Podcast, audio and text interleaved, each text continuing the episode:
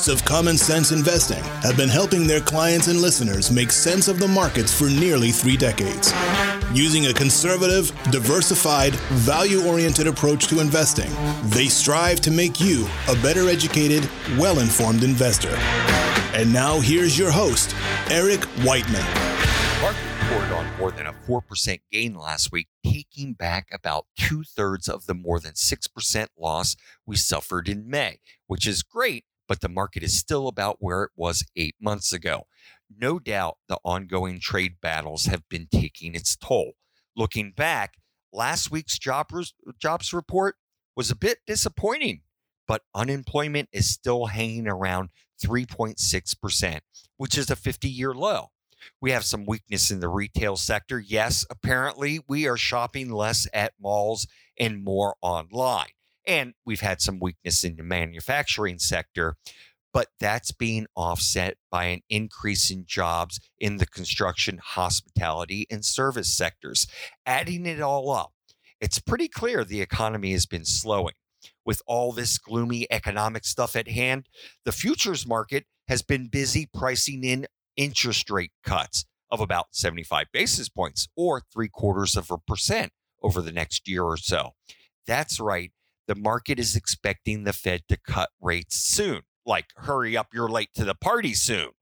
Last week, the Fed Hefe, Jerome Powell, said the central bank was prepared to act to sustain the economic expansion if the president's stance on trade weakened the economy any further. That's the biggest uncertainty we face right now trade.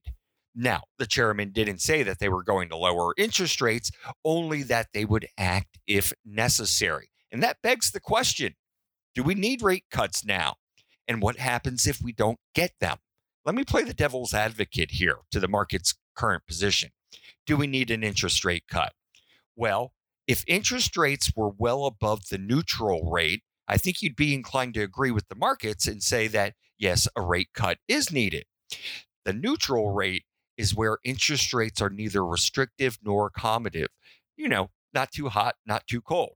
What's the neutral rate? Well, that's a matter for debate too. But just for the sake of today's argument, let's just say that they're pretty darn close to it right now.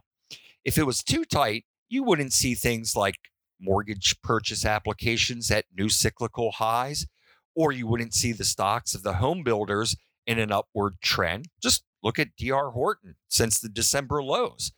Historically, the housing sector is the most sensitive to monetary policy. And that's seemingly confirmed by the corporate sector. Yes, capital spending has weakened, but it's still at an elevated level banks are easing credit standards for commercial and industrial loans. You put it all together, or I put it all together, and being the devil's advocate here, I'm inclined to believe that monetary policy is roughly neutral.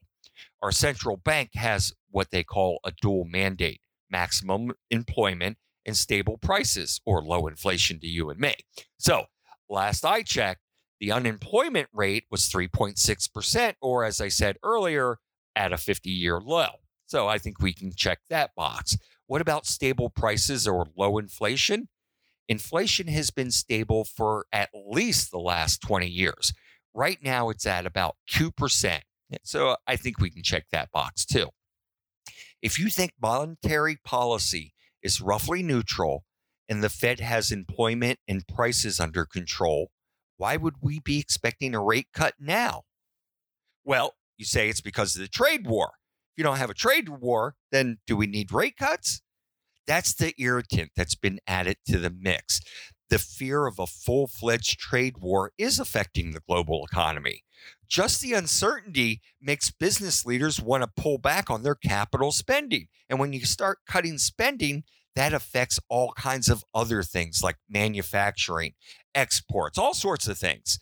In the early innings, I suspect it's probably not going to hurt Main Street America all that much. The reality is, imports of consumer goods from China only make up 2% of total household spending. And you have wages growing that sort of offset that. That's not to say that it can't get worse. Now, for China, well, they run their shop a bit differently than we run ours. They have a number of levers they can pull to support their economy. So, oddly enough, in the short term, it may be bad for China. But after a few months of them stimulating their economy, global growth could actually pick up.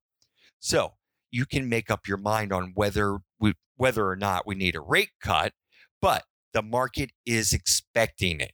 If we don't get one this month, the market may be patient. If we don't get one in July, well, as my grandfather used to say, there'll be hell to pay. The market could sell off and force the Fed to cut rates. Who knows where the market goes from here in the short term? That's anyone's guess.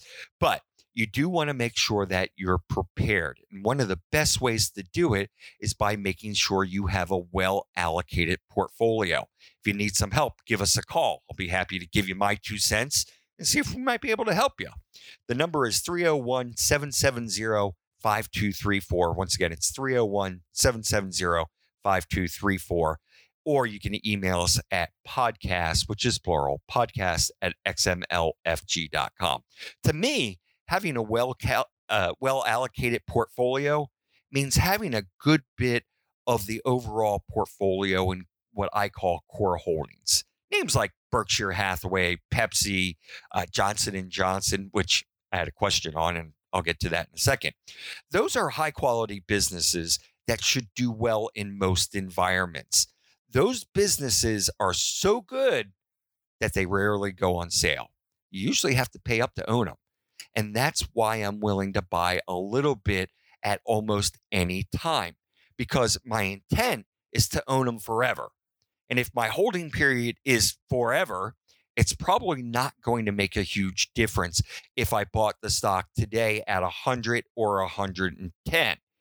It will make a difference in my holding if my holding period is much shorter, therefore I have less time to compound. The core holdings are the businesses that aren't very cyclical, meaning they don't have those big swings, those boom and bust cycles. If the economy takes a turn for the worst and things start to get a little tighter, chances are people are still going to have a Diet Pepsi with their lunch. They're still going to pay their car insurance and they're still going to use band aids when they cut themselves. They might cut back on the double soy lattes or put off buying a newer, bigger home or a fancier car.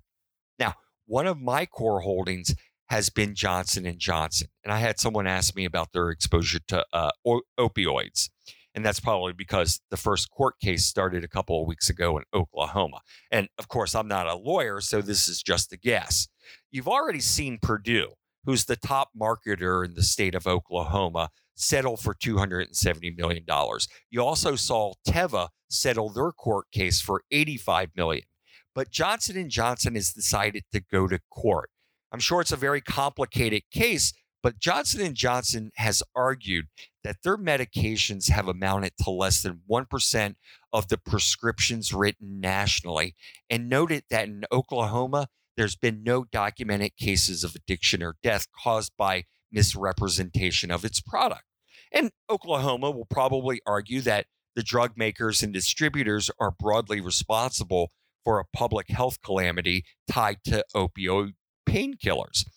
I have no idea what the outcome's going to be, but what I do know is that Johnson & Johnson has a fortress-like balance sheet. They generate north of $9 billion in free cash flow even after paying the dividend. If there's a settlement reached, it's usually paid out over years. So I don't think this is going to be a major threat to the overall business. Remember, Johnson & Johnson is a well-diversified business. They have the pharma business, they have the medical devices, and they have the consumer products. Right now, the stock is trading at about $140, which is about 20 times next year's earnings estimates and about 18 times this year's guess. So, or next year's guess, excuse me. So the stock isn't cheap. But again, as a core type holding, I'd still buy half if I didn't own it because I plan on holding it for the next 20 years or more. Another healthcare type stock that I like and that I've been talking about recently has been UNH. United Healthcare. And I won't cover it again today, other than to say that I think it's a buy around $240 and that they raised their dividend yet again last week by about 20%. They've raised their dividend by 20% a year or more for the last eight years. I think they have some pretty impressive growth opportunities, and I like that they keep raising my dividend. I'm a buyer here. I say at 240 under 252. Another defensive type investment I'd like now would be AT&T, symbol T, paying a better than a 6% dividend, trading around 8 or 9 times earnings. I think that's a pretty nice risk reward scenario if you look at it. And you always need to do your own research. Don't take my word for it. You need to make sure it's appropriate for you. Okay, we're a little short of time today. We'll be back next week. And until then, remember, it's just as important to protect your assets as it is to grow. This is Eric Whiteman. This is Common Sense Investing, and this is the end of the show.